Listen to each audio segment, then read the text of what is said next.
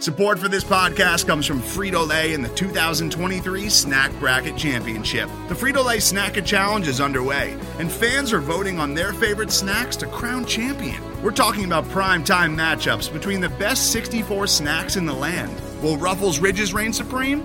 Can Doritos defend their dynasty? Or will Smart Food use their smarts for a surprise upset? Only you can decide.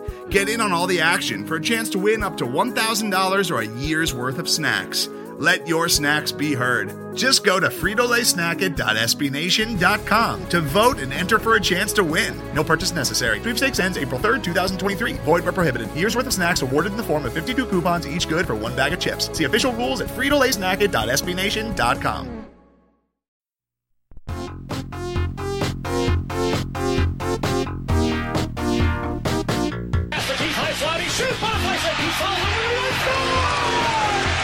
Here is Chicago! Three titles in six years. Yes, it is worth cheering for.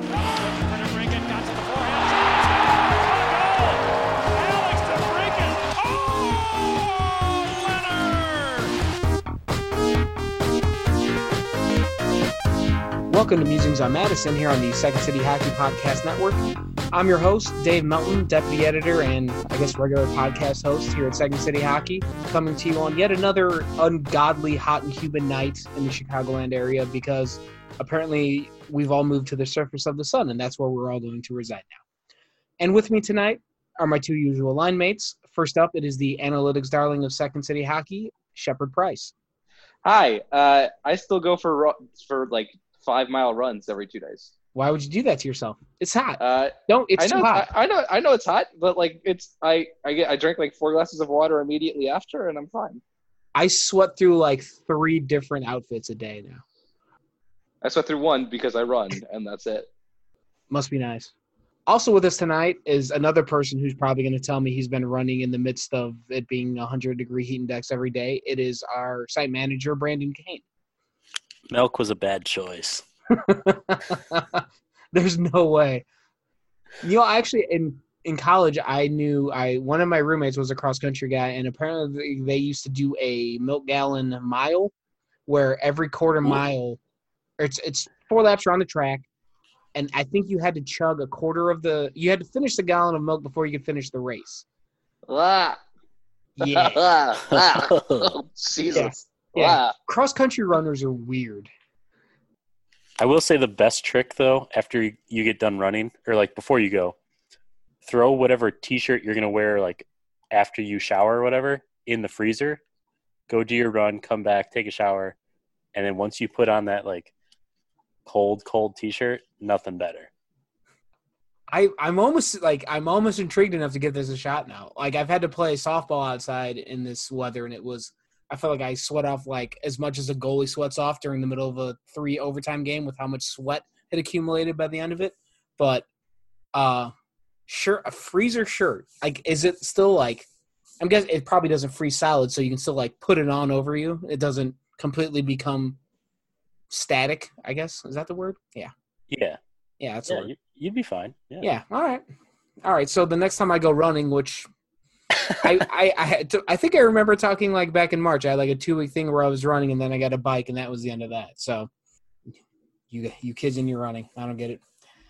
So anyway, I guess hockey things. Uh, we're getting a fair amount of hockey news as the league kind of inches closer to whatever it is we're going to get from a hockey sense uh, in the upcoming weeks and months and we're going to talk about that later tonight because there's there's been some other chatter going on around the Chicago Blackhawks and I think I don't exactly know when it started. I guess you could kind of it, it might have started there was a, about a week ago. There was an article at the Athletic by Scott Powers, very well researched and had a ton of information in it. Uh, it was two weeks ago. Was the article was dated June 25th, and kind of d- dove into the debate around the Blackhawks logo because there's obviously been a lot of heightened racial awareness in the United States for the last month. I think uh, we can all say that pretty pretty fair right now. And so they wrote a lengthy article, talked to a whole bunch of people about the Blackhawks logo and the cultural appropriation involved with it and all that. There was representatives of the Native American community. They tried to get people from the Blackhawks, I think all they got was a statement. They dove into the history of Chief Blackhawk and the origins of the logo and a whole bunch of stuff. And then I think it really picked up steam again last weekend because of what's going on in the NFL, where Washington's football team is probably changing its logo because the company that owns its that has its name on the stadium where they play football has said you need to change your name. And cultural movements can do a lot and protests and all that, but I don't think anything is going to make someone like Dan Snyder change his mind more than money. Yep. And so FedEx saying you got to change your name, I, it seems like that's going to happen, and it seems like they're on in the process of figuring that out. So since then, it's kind of trickled back to the Blackhawks, who obviously have a Native American prominently figured it is their logo, and the, the team name is a, like through like a couple layers reference to a Native American person. So so there's a lot going on involving all that, and I think that's kind of what we wanted to discuss this evening, just because it's it seems like there it doesn't seem like it's going away. Over the course of the last few hours I've been watching, it looks like there's going to be columns in the Chicago Sun-Times and the Chicago Tribune discussing it. I imagine over the next few days it's going to be a thing. Also, I should mention the Cleveland Indians, I think, have also been potentially talking about changing their name too. So it seems Yeah. like there's it, it always seemed like the Washington Redskins were going to be the first shoe to drop. And if they change their name, then everyone else might start because that was always the one you could hide behind saying, well, our logo might, our logo might be bad, but it's not as bad as that team. So if they change, we'll see where it goes from here. But uh, Shepard, Brandon, if either one of you guys want to chime in first, uh, just want to get your initial thoughts on this whole situation right now. I'll let Brandon go first. Good oh choice. boy, I get to go first. It's always seemed like it would be a matter of time before the logo does change, and it's interesting that when you talk about the Blackhawks and this sort of conversation, your mind always goes to the logo and not the name. Mhm. Whereas the other teams, it's always name and logo. Right. to where you could keep the Blackhawks name because rarely do you refer to them as the Blackhawks. They're just the Hawks, right? Right. So your common solution would be keep the Blackhawks name or just drop the black and keep with Hawks and make it some sort of Hawk logo. Easy fix, right? Right. Um, but to your point, Dave, of hey, they have that safety net of we're not as bad as so and so. Um, so that's why I feel like it hasn't been changed. And also with the statement that the team released on Tuesday. Was Uh, that it the day? I, th- I believe it was on Wednesday, which is tonight. It was earlier in the day. Or no, maybe it was on Tuesday. You're correct. It's, yeah, it was Tuesday. Um, they referenced celebrating the contributions of Chief Blackhawk and other Native Americans more, which to me sounds like doing some sort of display within the United Center and maybe at Fifth Third Arena um, to celebrate the accomplishments of Native Americans and Chief Blackhawk. So it's not a permanent solution that some people want, and it can be viewed as, you know, the adhesive bandage on the situation until other teams start making moves, and then it's kind of a well, everyone else did, and now it's your turn situation, which also can buy them time to maybe come up with a new logo and decide where they want to go. Right. Yeah, I think that's.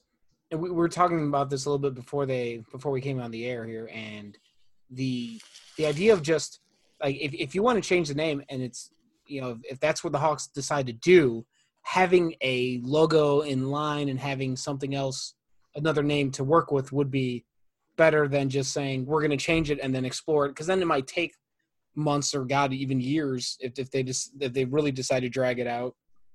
All right years is probably an exaggeration but if you you know came out in front of it and like said we're gonna you know form a committee get a new logo get a new name and honest to god the, the one thing that kind of from a it's kind of a cynical perspective but if you rolled out a new logo and a new team name everybody's gonna go buy a bunch of shit right everyone's going to need the new logo and the new shirt and the new hat and new jersey so they'll probably make a ton of money just by making a new logo which again, sometimes that's the only language that sports owners seem to speak. So, uh, Shepard Price, what about you? What are your thoughts on this whole thing? I've never had as much of a problem with the name because like everybody knows that it's named after the military unit James James Norris served in. Um, so that like there's that and like the deletion of the space between the two words came sometime in like the 70s or 80s. Right. Um, so that's always been like a part of the of the part of our the hockey team's history. Uh, it's never been a part of Cleveland's baseball team or Washington's football team's history, um, and so that's that's sort of why Blackhawks is a different name in my mind than either of those two. Um, the logo, though, I'm perfectly fine with them changing it. But uh, as like like you said, we were talking about it before we came on air. Brandon mentioned that like it's we it's fine if we if they have an idea of what they want the logo to be um, before switching. That's like when you that's when you would switch is like having that solution present and clear. Um, and there are a few good ideas out there, like a like a hawk logo or a military logo. Um, honoring the military uh, because again, it is named after a military unit. Um, right. Maybe track down the original logo of that military unit and use that. That's actually it's in the there that it's in that article from the Athletic. It's very a very plain. I mean, the logo's from World War One, I, I think. Yeah. So obviously, not. They didn't have a ton of graphic design back then. Maybe update that, like with a with like Yeah. more colors and like the Blackhawks colors, um, somewhere in that. But uh, yeah, there's there's good ideas out there for how to do it. Yeah, I Um, guess there, there's one logo that they keep. I see people share around, and it's like it's a it's a picture of a hawk, and he's got the four feathers, which is a nod to the initial logo. I feel like wearing even like the four feathers might be, if you like, if you're trying to break from the Native American icon iconography, I can never say that word, Native American references in your logo. Even the four feathers probably seems like a bad idea. Like if you want to change it to hawks, it's probably good, but I, I think like completely cut ties with all sorts of with any type of reference to Native American culture. Right. comple- I, complete I believe break- I know what I believe I know what your logo you're talking about, but I think I believe that logo was created by a person of Native American ancestry. it. Yeah, it was. It was someone I think from you were talking earlier. It's like a First Nations person from Quebec. Yeah. Yeah, and I I saw it and it's it's not bad. I don't. I personally didn't like it as much. I I feel like there's better things to do with a hawk logo, but just take the Hawks logo from uh, Mighty Ducks. Take tho- those Hawks logos, put them on the Chicago Blackhawks jerseys, and and we're good. Or just call them the Chicago Hawks. I don't know. I think But I- one thing I, I would like to see the team do is just flat out ban all these morons wearing headdresses to games. And see, and that's Do do away with that. that that's part of the problem is that when you have you you have the the Native American logo, it just it, it like it invites other things to be associated with it, like guys showing up to games wearing headdresses. I don't know if they've ever specifically banned that. I feel like you don't really see it anymore. I certainly don't see it as much as you used to. Like guys used to come in in like head to toe Native American outfits, it seemed, and now like I can't think of the last time I saw uh, a headdress at a Blackhawks game, which is probably for the best. Right. And the problem was back then that like and not so long ago that even the goaltender was wearing a headdress to games. Right. Yeah. Yeah. It was. It, it did seem like that was always the major component of the Blackhawks goalie helmet design. I think Jocelyn Thibault had a pretty uh, large headdress designed into his uh, his mask. But yeah, it's it's such a, a tricky thing, and like I I have to tell you, I referenced this to Brandon earlier today. I have to tell you guys a very quick story about when I realized that there's probably there's just that there's something like uncomfortable about it. I don't know if problem is the right word, but it's the moment when I realized that just just like for me, I'm like this this probably isn't right. So this was game one, 2013 Stanley Cup playoffs. Uh, I was with a family vacation in Minnesota. We go, uh, it's up in Leech Lake, way north, uh, almost up to Canada. We've gone every year since I've been alive, pretty much. So every Wednesday night, we go to the casino. That night happened to coincide with uh, game one of Hawks Bruins. So obviously, we're going to go to the casino. I'm going to be somewhere at the bar watching the Blackhawks in the Stanley Cup. That casino. I don't know if it's on the reservation or just nearby, but uh, the Ojibwe tribe is very prevalent in, in in and around Leech Lake. I believe that's where their their reservation is, and so there's a lot of people on staff and just a lot of people there who are part of that Native American tribe. And so I remember as we were getting ready to go, like I put on a Hawks jersey and was walking to the door, and then I just stopped for a second. I'm like, do I want to do this? I'm gonna encounter a significant number of Native American people. Do I want to be walking around with a giant Native American face on my chest? And I think like that, I'm like, I immediately just decided, no, I didn't want to do that. So I went back inside and put on like just, I don't even know if I wore any Blackhawks gear. I just wore a T-shirt and went to the went to the casino, watched the game, had a great time because the Hawks won in like three overtimes. I think that was the I Love Shin Pads game, if I remember correctly. But then Yeah. at, after the Hawks won, like there was a group we ran into a bunch of people from the Chicago area, so we were there was like twenty of us watching this game together. And when the Hawks scored and won, we all went nuts. And I remember there was a guy sitting at the bar, and he like while we were celebrating, I remember he pounded his fist on at the bar and said, "Hey, I'm an Indian." And I can't remember exactly how he said it, but I feel like he didn't say it in a friendly manner. Like I feel like I don't know if he was offended or angry or what, but something about that whole night like as i thought about it days and weeks later i'm like yeah there's there's probably something wrong here. Like if i'm not going to go be around other if i'm going to be around other native american people and i'm not going to wear the blackhawks jersey because i don't want to offend them maybe there's a problem with that jersey and that logo in general. And i i for the longest time i've used all these the same defenses that i think a lot of blackhawks fans have like, there's no tomahawk chop like they don't do there's like no like crowd war chant. I think they stopped tommy hawk from using that drum that was kind of a native american reference. So they've stopped they like it's i guess not as bad as other teams but it's still not good. So at some point it just like brandon was saying at the top like i feel like it's gonna change. And after that whole thing in 2013 i kind of accepted that yeah this probably should change. And, and maybe i haven't been as vocal or as adamant about it as other people because it doesn't really affect me much. I'm very, very, very white, painfully so. So I don't have any like adverse reaction to it. But like if- it's if if we're already starting with other teams, it's like might as well get out in front of it and just do it now, make the change, peel the rip the band-aid off, and let's go forward with it. Although the one thing that does kind of piss me off about this is it, and I shouldn't maybe piss me off is the wrong word, but it's like why do it's like sports is the way we're gonna mend all these fences. Like I, another thing we were talking about before we came on the air was how the reason why all these teams probably need to ditch all these native american logos is because of the way native americans were treated by the united states government. And, and anybody that's paid any sort of attention in history class knows that we haven't exactly been very nice to these people. So I, I just I don't understand why the onus is on sports teams to change everything and do that instead of maybe like do things that will help help the actual people in Native American reservations live their lives. I don't know how changing the logo is going to save their lives. For as much as as much as donating money and like Yeah. working to raise awareness. it's, and, it's it's like instead of doing actual things that like tangible things that could change your lives, it's like here we're going to change this team's name. Now isn't everything better for you? And it's probably not. And that, Right. that and that's what that's it's a very I mean, thing to the like, one the one name the one name that must change, like that even that I guess would help, is Washington's football team. That needs to change Yeah. tomorrow. Yeah, and that and that one's going for sure. It just it's it that that always rubbed me the wrong way that we're gonna do this like symbolic gesture instead of like tangible, real things that could help people. But that that's a scope that goes way beyond sports that we don't have time to get into on this podcast.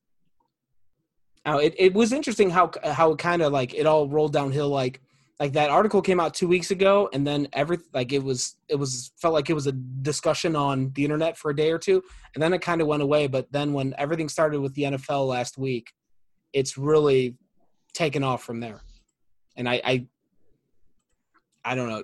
I don't know. I don't want to ask you guys for predictions, but does any has anything changed with you guys? Like, I for the longest time thought the Blackhawks were going to have to have their hand forced to make this trade or make this move, and I feel like we're a lot closer to that move than we were at any point in my life that I can think of. Uh, Do you guys feel like we're closer, or is this gonna wash over pretty soon?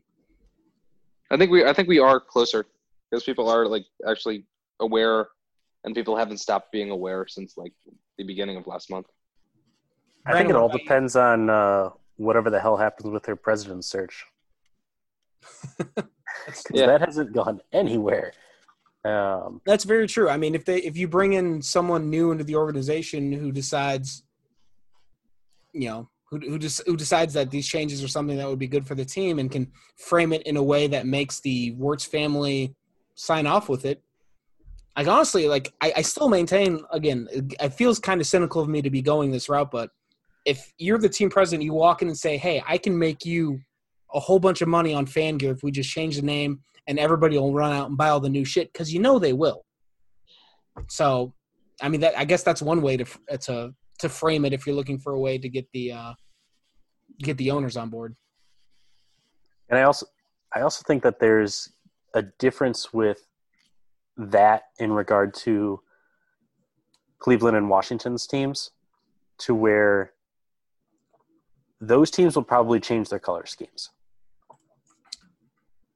because you don't want any like remnants of those old logos like coming into the parks and that Mhm. where it, it I find it hard to see the Blackhawks changing their color scheme in a way that those two teams would. Yeah, Like there's still going to be people who would like wear old merchandise and it could be like a thing where you donate old merchandise to like get a discount on new stuff, but right, right. it just seems like a hard sell that they would just do like a complete redo on things. I still maintain the city of Pittsburgh has the best idea with the sports teams where they're all black and yellow. I think that's a brilliant idea, and I wish Chicago had thought of it 80 years ago when sports started, or 100 years ago, whenever. Uh, Right, but Pittsburgh doesn't what have two. colors? Ba- yeah, Pittsburgh and also Pittsburgh doesn't have two, te- two baseball teams. Yeah, yeah. Well, obviously, it, it's. I mean, just Chicago has two baseball teams? go to hell. bro. Yes, yeah, I, I, I know, I know, I know too. I mean, who knew about the Cubs? Nobody knew about the Cubs. It was all White Sox all the time until like, oh, 2016. Hello. nothing. I think that nothing. One thing that I like that. One thing I absolutely do not want them to do is to take the Tiger Hawk logo from Iowa and just be like, "We'll we'll do this." Oh, all right. Would was I don't want that. Chicago Hawkeyes? yeah, no, it's okay. No, I mean, I don't know. I I feel like there's let do something different. You know, I mean, if, like you want to stay stick with the Hawks, that's cool. I'm sure the Blackhawks have a budget. Hire a graphic designer to make you a really cool logo. Do it as an entire rebranding. Like I'm sure, I'm sure they could find a way. I mean, they're a professional sports brand. I'm sure if John McDonough was still on board, he would love this idea. It's it's an interesting debate. I, I still like. I'm interested to see where it goes because, as as we were discussing earlier, like I'm, it just feels inevitable at this point, and I I like you guys have said, it does seem like we're getting close to it, but. And there's and if they can do it a certain like there there's a good way to handle it too. Like, I don't know. It doesn't seem the, uh, the other part of this whole thing is I don't get why people are so tied to this logo.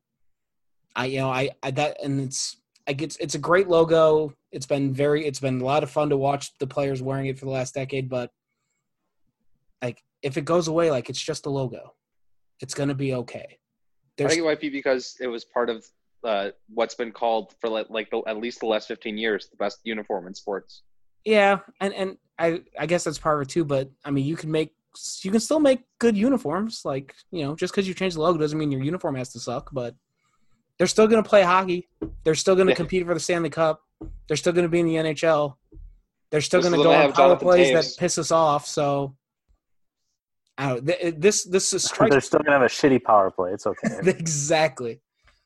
This still this strikes me as another thing that just hanging on to a, a thing that just it's it's it shouldn't be that. The people that seem to make it a big deal are not the people that seem that should be making it a big deal. Like it's never Native American people who are making the massive fuss about this. It's they're they're the ones like I feel like they're just very calmly saying we would like you to change the logo. It's all the people who have no ties to any Native American background in their history screaming at you saying you're not changing my fucking logo. And I never understood that dynamic. Welcome to Meatball Land, Dave. I, I got nothing. That's a good way to end that. So yeah, I think we're gonna wrap up that segment because I I, I feel like there's there's not much else to be said there, especially ending on the the wonderful meatball reference. Well done, Brandon. So we're gonna take a little break, and we're gonna come back, and on the other side of this timeout, uh, for all the people who wanted to skip past all that debate, we're gonna talk about some hockey things because it seems like we're getting closer to real life actual hockey and dare I say I might actually have optimism that we're actually going to that this is going to work. So uh, we're going to get into that on the other side of this timeout, and I'll tell you why I actually have some optimism. So uh, yeah, come on back on the other side of this timeout and hear all about it. Today's episode is brought to you by Cars.com. With over 2 million vehicles and 50,000 more added every day, Cars.com will match you with the perfect car for you, your budget, your life, your style. And if you're ready to say goodbye to your current car, Cars.com will get you an instant offer to cash it in. Just start by entering your license plate and get matched with a local dealer who will write you the check. So whether you're looking to buy or sell, just go to Cars.com. It's magical. Welcome back to Musings on Madison, and as promised before the break, we're going to talk about some hockey stuff now because it feels like it might be happening, folks. Um, I I've had slightly more optimism than I've had in recent weeks, and I think it's as we're watching all these sports that they keep trying to do in America and all the setbacks they've had with like the NWSL and the MLS and the MLB and NBA, like everyone seems to be having problems. And with hockey, they're sending the entire league north of the border where the coronavirus is not as widespread and they're not having as many issues with it as we are in the States. So that has me thinking that this whole thing might work out. And I keep watching sports from other countries already with uh, German soccer and British soccer and a little bit of Korean baseball. So I guess watching hockey from Canada will kind of be par for the course for the way this summer's been anyway. Uh, are you guys getting th- those those feelings at all? or am I just crazy for having this optimism? I I think it's gonna happen. I whether or not it should happen is a different. Well, question. yeah, that has well, always been a different question. Yeah, yeah, yeah. Should's got nothing to do with it, unfortunately. Nothing to do with any of this for the way it's been. But yeah, so it seems like we're getting some hockey, and as there's been more and more uh, negotiating between the players union and the owners, we've got some dates now that they finally hammered out. So uh, this is all a tweet from Frank Seravalli, who's for T- a TSN reporter, I believe. So here's the dates that we've got. July 24th is when they're going to travel to the hub cities of Edmonton. So for the Blackhawks, that'll be Edmonton. Uh, the exhibition games will start the next day, July 25th. The qualifying, playing around, whatever the hell you want to call it, starts July 30th. So that is three weeks from Thursday, which is the day this podcast will be launched. So in three weeks, we could have a Blackhawks game to watch. Uh, August 9th will be the first round of the actual, quote, actual playoffs. Uh, two weeks later, the second round, September 6th for the conference finals. Stanley Cup could is slated for September 20th, and then the Cup final will be handed out no later than October 2nd. And then there's a whole bunch of things that have to happen between now and then. And Brandon, I forgot to mention this, so I'm kind of putting you on the spot here. Uh, but we know Sunday night there was a bunch of dates that trickled out of the meetings they were having, and I think there's been more since then. Uh, the big thing I think from our perspective is talking about the opt out period for players and how exactly does that work, Brandon? So I believe that is um, 48 hours after the CBA is ratified and voted on. 48 hours? Yeah, after that is done that there's that period for players to opt out, and then there's no penalty against the players for doing so. That will be the interesting period to watch because there's been some in baseball. I think the biggest name so far is David Price, the Dodgers pitcher. Uh, I guess Mike Trout's still on the fence, and we'll see if that happens. Uh, that would be that would be the equivalent of Sidney Crosby slash Connor McDavid not playing hockey. So that that would That might be the that might be the, the equivalent equivalent of both of them not playing. yeah, that's true. He's he's pretty damn good. Um, so yeah, we'll see. Uh, there, there's a ton of information out there. If you go to CSN or or excuse me TSN or Sportsnet, um, they they have a lot of the details. I don't think there's anything else that was really really surprising. Like the opt out period was a big one. Uh, I saw there the roster. They're going to have, I believe, 30 skaters, an unlimited number of goalies. Only the only players who are eligible to play in the games are, are allowed to skate with the team. So from a Blackhawks perspective, Ian Mitchell probably won't even be allowed to like black ace his way through these playoff games.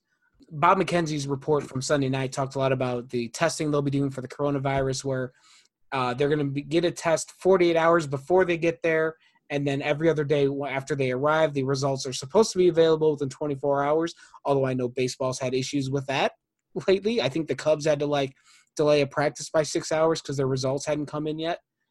And then um, there, there's another section of the protocol that said players who are at a higher risk for developing serious illness, like I think uh, Shepard, you were talking about, Max Domi has is diabetic, and that can make him a higher risk for a serious illness if he gets the coronavirus. So he may be deemed unfit to play and not allowed to play at all.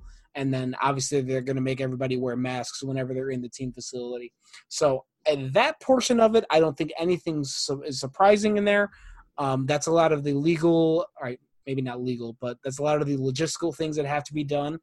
Um, outside of that, uh, any any other thoughts on anything that stood out about these negotiations or anything? Uh, I saw like a video yesterday of either the Washington Capitals or Montreal Canadiens celebrating like a socially distant celebration, and it brought up a question in my mind: How do you check while social distancing? Oh, you don't. Yeah. I mean, I mean, like th- like they were talking about with soccer in Europe, like they were going to have socially distanced goal celebrations that hasn't happened. Like I, right. I think I think the idea of the, the sport is that you you essentially have to keep the coronavirus out of the bubble because if yes. it gets inside the league, and I I don't think they're gonna have guys wearing the full fishbowl helmets. So if it gets into locker rooms and it gets into a team, it's probably gonna spread on the ice between players, and then then you're screwed essentially. So that's why it seems like the most the most important round of tests seem like it will be that initial one. And then if you can keep everybody you know make sure nobody comes into the bubble with i keep using the term bubble. I think I've stole that from the nba into the hubs whatever the hell you want to call it.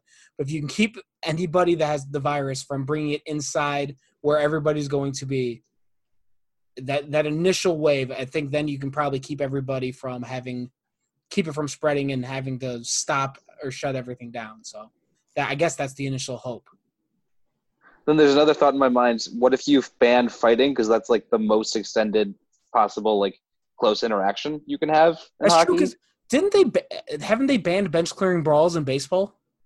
Which I never thought they were legal to begin with, but now you're saying you really can't empty the benches and fight each other.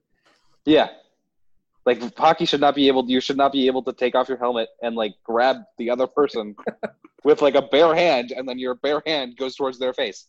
That is yeah, like that's the exact true. opposite that, of what we want right now. From a from a virus spreading perspective, that does seem like a very bad idea. Uh, they don't fight much in the po- in the postseason anyway, though. So I, I guess that's yeah, not like, as there's, big. there's I mean, been fights. It's usually what's usually at the end of a game when one team's getting blown up by three goals, the other team that's losing tries to quote send a message by acting like a bunch of uh, assholes for the last five minutes of the game, and I don't know if that's gonna yeah, I don't, I don't know if they can take that out of hockey because that just seems like that's kind of the way the game is. So, like with yeah. what Shepard brought up about fighting, it's like baseball is doing that with designated hitter of like, we're going to make this universal, it's going to make things easier. But that's also like, hey, we're kind of trying this out. Like, if everyone likes it, we'll just be like, well, everyone likes it, and we'll make it a like thing moving forward.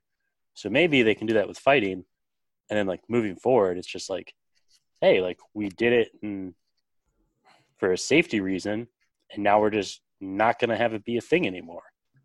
For a safety reason. Yeah. Got to start somewhere, I suppose, right? Yeah. So then, transitioning from all of the logistical discussions to, I guess, like actual hockey discussion. CSN Chicago. No, it's NBC Sports Chicago. That's right. I can't. How they, it'll be back to Sports Channel next year.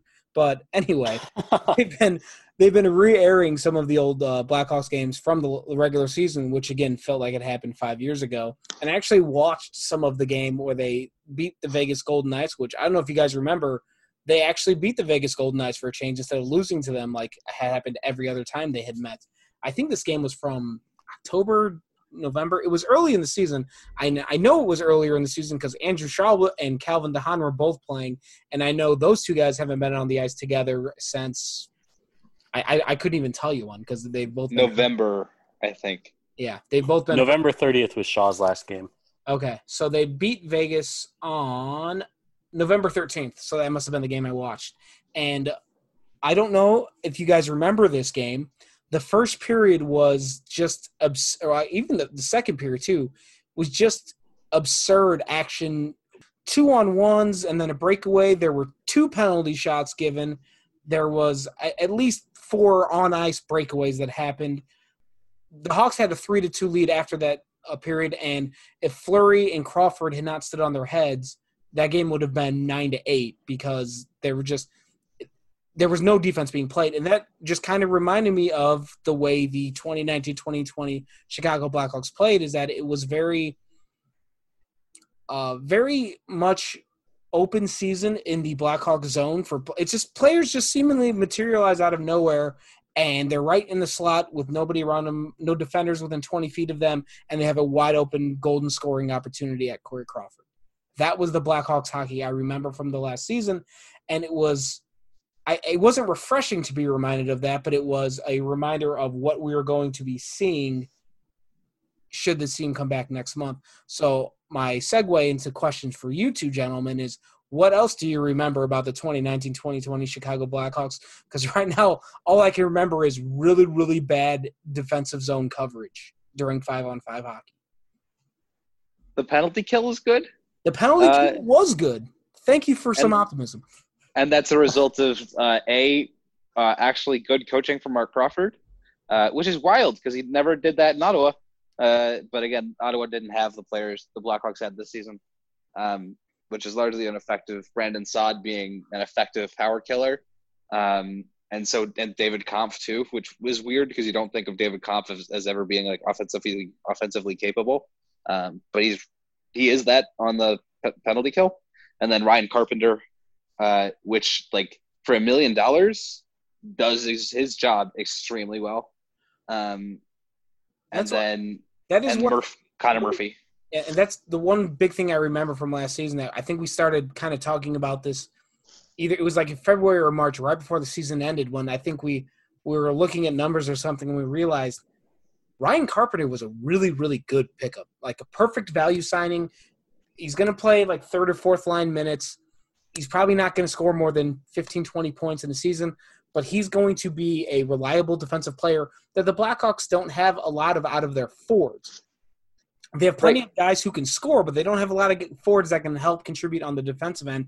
And that lack of two-way forwards was one of the problems with this team. I know the there's plenty of issues to be had with the blue liners they have, but your forwards can play defense too. And the Blackhawks didn't have enough forwards that were either willing or able or both to play defense. And Ryan Carpenter was exactly that. Yeah, and for a million dollars, that's what you need from a million dollars. yeah, th- comparing him to Zack Smith because I think Zack Smith was okay, but Zack Smith's Yeah. cap hit is around like three, three and a quarter million. So I felt like Ryan Carpenter and Zach Smith were probably about the similar levels of contribution. Right. But Ryan Carpenter's a third of the cap hit, and as we are learning. With the salary cap not going up next year, the Blackhawks need value players like Ryan Carpenter up and down the lineup, or they're completely screwed. So a guy like Zack Smith needs to you need more production out of that 3.25 million or it's not going to work on your roster. Right. And like a guy like Olli Maatta, if he was making like two, one or one and, or one or one and a half million dollars less than he is making right now, is is, is a lot like Carpenter then because he's he is a really good third pairing defenseman. Um, he and he was he was also really special on the penalty kill this year. He's just making four million dollars, which is not uh, what he should be making. Brandon, what about you? Any uh, any lingering memories or potential PS- PTSD inducing flashbacks from what you watched from the Blackhawks for the last six months? Um, it's funny you bring up that Vegas game because that was the game that leading up to it, everyone was like, man, like these defensemen aren't putting up any points at all. And then de Haan and Gustafsson scored. And And that's just- shot was like perfectly right under the bar, absolutely like perfect snipe. And you, I remember when he scored that, my thought was, I didn't know he could do that. I- feel like when he did that, he thought the same thing. I mean, he had he had. I, I think it was Alex Tuch was screening Fleury the entire way, so it was like perfectly placed that as Tuch was skating from Fleury's left to right, the de Haan shot it back to that to the post on the right, and Fleury never had a chance because he never saw it. Yeah, it was. They had three goals by defensemen in their first 17 games prior to that game. That's right. And now, and now this is starting to come back to me a little bit. The uh, the scoring drought by the Blackhawks defensemen. And it, it just wasn't like a thing that ended abruptly and they like went on this run of defensemen putting up points or anything. It was just like kind of a lowly trend throughout the season, uh, which was a little weird to like some nitpicky thing to like look at, but whenever like they went on a stretch where they weren't putting up points, it was very apparent Right. that Uh, they were they weren't running things through the back end and setting up their teammates. I mean, but that's like the point to the Blackhawks blue line, though, is that they don't have goal scorers besides maybe Adam Boqvist now because Gustafsson was bad this season. Seabrook got hurt and was hurt the entire season apparently. Um, and besides those those three guys, nobody else on the blue line scores goals. And speaking of Brent Seabrook, I, I I will commend the guy for his apparent attempt to return to play. If the league comes back, the report from Scott Powers later this week that Seabrook's going to give it a go, coming off three surgeries at the age of 35. I commend the hell out of the guy for trying it, but like, th- there's no way, right? Like, We don't we uh, there is a way, but we don't need him. If that, if that that, that, that's part of it. Like I, I would, I, I, well, it's like you want to see him or Olli Maatta, or it's like if he plays, I assume if Seabrook comes back in the lineup, he's taking the place of either Slater, Koekkoek, or Olli Maatta. yeah. If they put Seabrook in over Adam Boqvist, I'll drive down to the United States. I'll drive to Edmonton and be upset. I, I don't know where I was going with that. I was gonna say like Right. Jeremy Colliton in the teeth, but that's a dumb thing to say. So that would be a bad idea of putting Brad Seabrook in the lineup over Adam Boqvist. That that's where I would draw the line at. But it's a bad idea. It's, it's a bad idea to put him in over Olli Maatta or Slater Koekkoek. Slater Koekkoek. it's like he had he said three surgeries. Like I, it feels like if if you let him not play now, and again, it's it's a very hard thing to talk to. I think any professional athlete, they're like they're the way their minds are trained is to be on the field and not be sitting out watching. So it's hard, it'd be very hard to tell Brent Seabrook no. But those are the hard decisions that are the reasons why people in this business make millions of dollars. So you have to tell Brent Seabrook, look, shut it down. We'll bring you back next season and give his body even more time to recover. And maybe you can tap one or two more productive seasons out of him when he's on the wrong side of 35. I don't have a ton of optimism that that's going to happen because uh, I, I don't know exactly what the the track record is for, professional athletes at the age of 35 who have three surgeries and try to resume their careers. I imagine it's not good. Also, really quickly going back to the Vegas game before I forget this, I want to mention that Kirby Dach scored a goal in that game, and I think that's when we were all getting really excited about him because he scored. He had four goals and three assists in a five-game stretch in mid in the in middle of November, and then he did not score a. I think he had some massive drought where from game 16 to game 43, so that's 28 games, he had one goal. And then he had another little five game spurt with one goal and four and five assists. And I, I think the whole point I'm making here is that uh, that was one like our first glimpse of holy shit, Kirby Dach might be really good and he doesn't belong in the WHL. And then he kind of went away for those 28 games. And then I think in January and February he started coming back again, and I think that's when the season ended. Out of all the things that we're going to be watching with the Blackhawks when they come back in a month, hopefully, the number I guess the number two things that I am have at the top of my list are Kirby Dach and Adam Boqvist. I want to see what they look like, and I know, and maybe there's some step forward that they've taken while they've had the last three months off to kind of digest everything that happened in their debut seasons at the NHL level. Shepard, what are your two things that you're going to be watching for? Goaltending, Okay. because I have two scenarios in my head that I want to see play out, and one of and both of them are very good for Corey Crawford. And they're Um, one is Corey Crawford winning the cup this year, and the other one's him winning the cup next year. One is Corey Crawford entering playoff Corey Crawford mode and dragging the Blackhawks to the second round, and the other is Corey Crawford skipping it and uh, Malcolm Subban like winning one game, but like the Blackhawks ultimately showing, oh, we need to re-sign Corey Crawford really badly and make that our Yeah. priority. Um, and B, uh,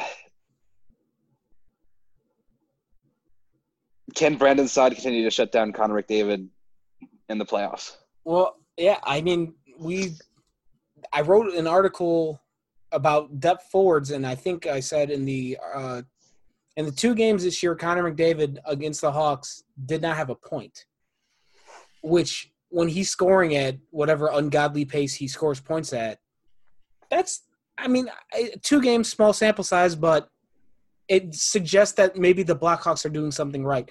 I remember the the first time they played uh, which I think was back in like October. It was mainly the Toews line that was following Connor McDavid around. Like you can do the shift chart at uh, Natural Stat Trick, and you can kind of follow along where or who was on the ice at what time. And it seemed like it was mainly the Toews line out there with McDavid the first time around. The second time around, which I think was in February, it was the David Kampf line following Connor McDavid around. Now, the interesting part of this will be having watched so many Blackhawks series with Joel Quenneville as head coach, he would get crazy with matchups. Like he was, he he was the guy that would have, if he didn't have the matchup he wanted, his center would win the draw. They'd dump it and they'd make the line change so they have the proper matchup. He chased matchups all the time, and that was one of the biggest reasons. I shouldn't say one of the biggest reasons, but it was a big reason why the Hawks were successful is because Quenneville got them into good matchups. We'll see how much Colliton chases those matchups, but having the Connor McDavid line on the ice against like Kane, DeBrincat, and Strome sounds terrifying. Because if they Yeah. don't, if they lose possession of the puck, It's over. that yeah, the defensive prowess of those three is not very good, essentially. So, yeah, Brandon, what are your two? Uh, the same thing with Saad, and then I want to see what Connor Murphy does with all of this yes, because he seems very excited to like Yes. just be like, no, this is the playoffs for me. I don't care. Like the stats are counting towards the playoffs, so that's how he's viewing it. Like it's his first time, even if it's like in front of no fans. He's like, I'll, I'll take it however I can get it. Like it counts for me. Yeah. Hey, you never Um, forget your first like- time, guys. Yeah. So like, good for that guy because he clearly wasn't going to have that in Arizona. Right. so, um, and he's just Even like, though Arizona's in the I was going to say Arizona Yeah. is in the play in the the play in round, whatever the hell. Yeah. but it's just like I feel like we've talked about this before. He's just a very like guy where you look at him in like a hockey term, you would want him to be a captain of some sort on your team. right. Yes. And then there's guys that aren't in that discussion, but you're just like, you know, like that's someone that the team can just market the hell out of because you just know he's a good guy and a good player and you just like look at him and you're like, yep, like that's someone you want to for people to look at and be like, that guy is on my team. and he plays the defensively responsible type of game that seems like it would be extra important to have in the playoffs. Yeah. Like I feel like Nick Hjalmarsson when he because that that's always the comparison is that Connor movie style of play very Nick Hjalmarsson blocks a lot of shots, plays a lot of defense. Maybe not the best on the offensive side of the ice, but who cares because he's really good on defense. And whenever the Hawks got to the postseason, number four was such a huge part of what they were trying to do because he was usually shutting down the opposing team's top the top offensive line, and that allowed Keith and Seabrook to not have to worry about defense as much. And then Seabrook's 100 foot stretch passes and Duncan Keith's transition game is what led to a lot of Blackhawks goals on the other end. So give me Connor Murphy playing probably behind David Kampf's line against the Connor. I, I think I said that wrong. Give me Connor Murphy with David Kampf as a center playing against Connor McDavid the entire postseason, and let's see what happens. If Connor Murphy plays the way that some of us think he might be capable of, the Hawks might be able to slow McDavid down a ton, which goes a very long way towards them winning a five game series. Why not? Why not? I just I'm excited that we might actually get a chance to see it. Like I about two weeks ago, I, I think I wrote it was last Monday, so about a week and a half. I wrote that article about how in the hell are sports going to happen, and I still stand by that article because I think it was kind of targeted towards the United States. But then when they announced that the United that uh, hockey was going to Canada for its hub cities, I just it's kind of dawned on me over the last 24 to 48 hours, like, yeah, I, I think this might work. So I mean, don't take my word for it.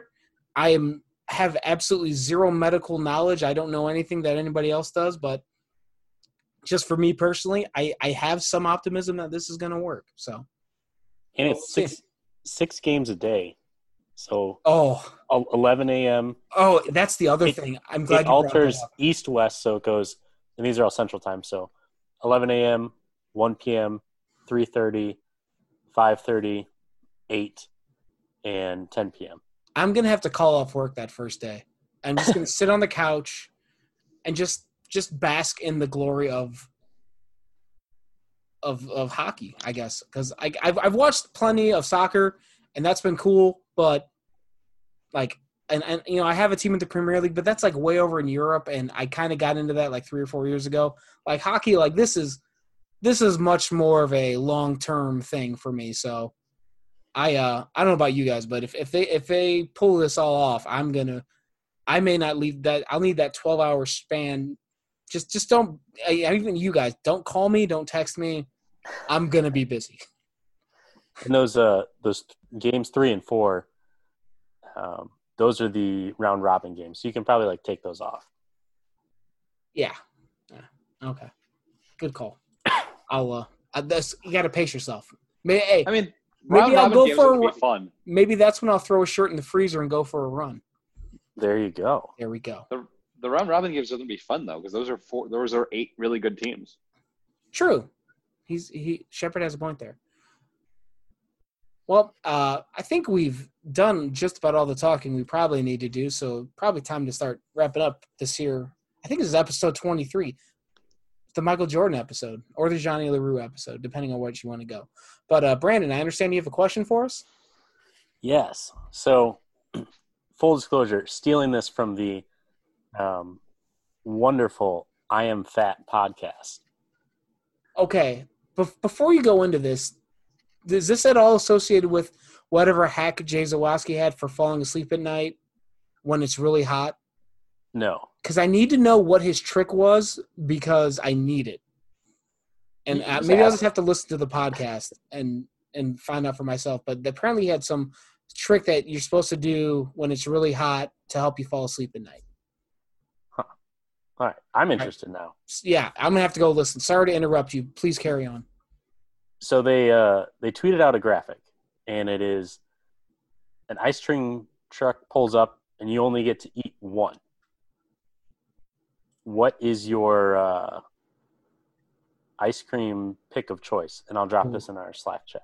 I I see it. I found the tweet and I'm looking at it. Oh man. There are so many good options. Uh, Oh God, there's there's way too many. There's 29 the options. How do you do this So- to you? Sorry, can you repeat the question? you, you just have to pick one of the uh, the options here. There's uh, your regular uh, you know basically anything. There's the little Mario face one. There's fudgesicles, Uh, uh, there's, Oh, there's an ice cream sandwich, popsicles, bomb sundaes, pops, snow cones, push pops. The Neo, Uh, Neapolitan ice cream sandwich. Oh my god. the firecracker pops. There's, I mean, it's it's a perfect uh, oh, know, the bubblegum bars. early early July question. You know, It yeah, because I'm like flashing back to my childhood. By the way, uh, while while we're all thinking of this, have they been doing like the ice cream truck thing? yeah. Uh, Okay. Scott I didn't- King I didn't know if those were back the, yet. uh, the ice cream truck came by his house, and I said, "Are you sure? Like, I feel like they just like know to go visit you." Uh, yeah, he tweeted out uh, a picture of him and his son had uh, little Spider-Man faces. the today. Flint, the Flintstone pop push-ups. Oh my god! You know what? I keep looking at it, and I'm number thirteen. Is that Brett the Hitman Hart on it? Yes, I believe so. Okay, because I feel like I got the it's it's an ice cream sandwich, isn't it, with a WWF superstar on the side of it? Yeah, yeah, yeah. Yeah. Well, I, I feel like I always got the bubblegum bar because that one was only a dollar, and a lot of the other things were like a dollar fifty or a dollar seventy-five, and I was only given a dollar whenever this happened. you never had the coins, right? Well, yeah, and plus I was one of five kids, so my parents like, we're gonna give you a dollar, and you're gonna spend that dollar, and that's all you're gonna get. so I feel like I got a lot of bubblegum bars back in the day, but looking at all these options, I, I have a slightly bigger budget than I did when I was six years old. So I think I'm gonna go with number nine on this list, which is it looks like a a cookie ice cream sandwich. Yes, I think Uh, that's, I think that's my winner. I have I have two picks on there. That's one of them. Uh, the other one is uh, the drumstick ripoff, the five. Oh yeah, Uh, that's that's I- what that's I called. have- I'm also very simple. I like vanilla ice cream with some sort of chocolate on it, uh, and like a little bit of a cone of some All right. sort. My number one play on this is the strawberry shortcake ice cream bar. And that's another good one. Yeah. Which one's this, Brandon? Uh, number eight. Number eight. Oh, on the- okay. Okay. But yeah, I agree with Shepard. Like that drumstick, that is does doesn't get uh, any better than that, really. Yeah. I, I'm glad you said drumstick because I saw it and I was trying to figure out what the hell it was called and it was bothering me that I couldn't think of the name of it. And then a, a, a low key shout out to the frozen banana as well. Oh. Those are fa- those are I- fantastic. I would also, uh, I, I'm sticking with my number one pick is number nine, but I also feel like I'm partial. N- number 11, it's got the Super Mario bar, but there was always, I feel like our ice cream trucks in Northwest Indiana always had uh, Looney Tunes characters. So I usually got the Bugs Bunny. oh, I thought you were gonna say Power Rangers or something. Oh no, I don't remember. Power- I remember. I remember Looney Tunes, and I, I would probably get the Bugs Bunny because, well, because Bugs Bunny's great, still is. Can't believe An you didn't elite get an ice Oscar for cream Space guy. Jam. An elite ice cream. Yeah, but man, I like. I seriously, I need an ice cream truck to drive by right now because all these things are amazing. Holy shit! There's no way any ice cream truck had all these options. By the way, Oh no, not at yeah, all. yeah, It like ended at ten exactly. Yeah, yeah. You're gonna get these these ten things, and you're gonna like them. because no kid is gonna like be able to make a decision in like five minutes looking at thirty options. There's no. oh way. yeah, I, I, we can't do it right now, and I'm allegedly an adult. so, oh, all right. Now I'm hungry again. I already had dinner. It's getting late, and I just want to eat ice cream now. So thanks, Brandon. Hey, you're welcome. Yeah, I need to find where I can get that cookie ice cream sandwich. Someone tweet me if if you hear this. Oh. You know where I can get this ice cream cookie sandwich at. Please let me know. There are like a lot of places, uh, but there's some at your local grocery store. There's some at your local gas station. Well, guess where I'm going tomorrow, guys. Real question is, what would you do Tweet for a out. Klondike bar? What about a Klondike puck? what what kind of Klondike bar?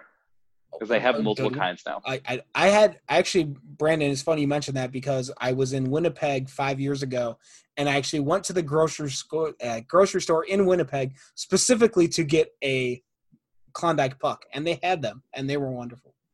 It was also just Massive. The other part of it is I just wanted to go inside a grocery store in Canada and see what it looked like compared to an American one, and it was disappointingly similar. womp womp. Yeah. I think that's Canada summed up. Disappointingly similar.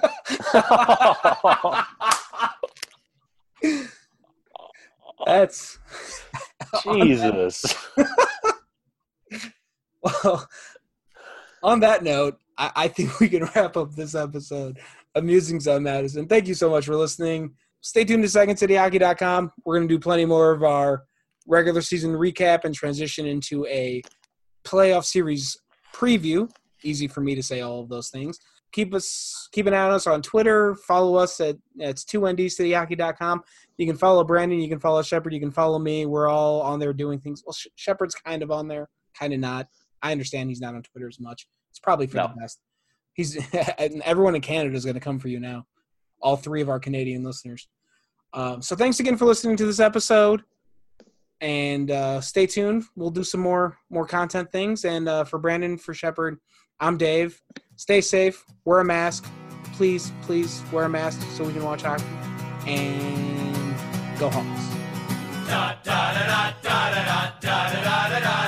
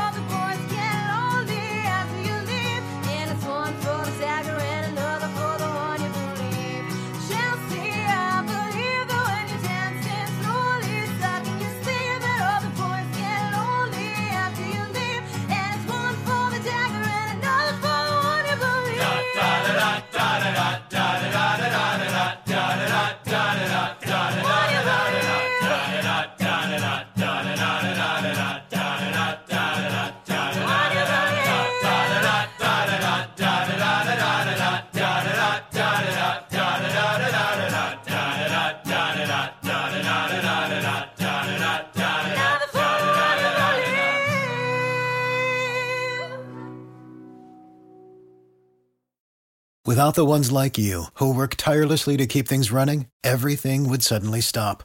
Hospitals, factories, schools, and power plants, they all depend on you. No matter the weather, emergency, or time of day, you're the ones who get it done. At Grainger, we're here for you with professional grade industrial supplies. Count on real time product availability and fast delivery. Call clickgrainger.com or just stop by. Grainger for the ones who get it done.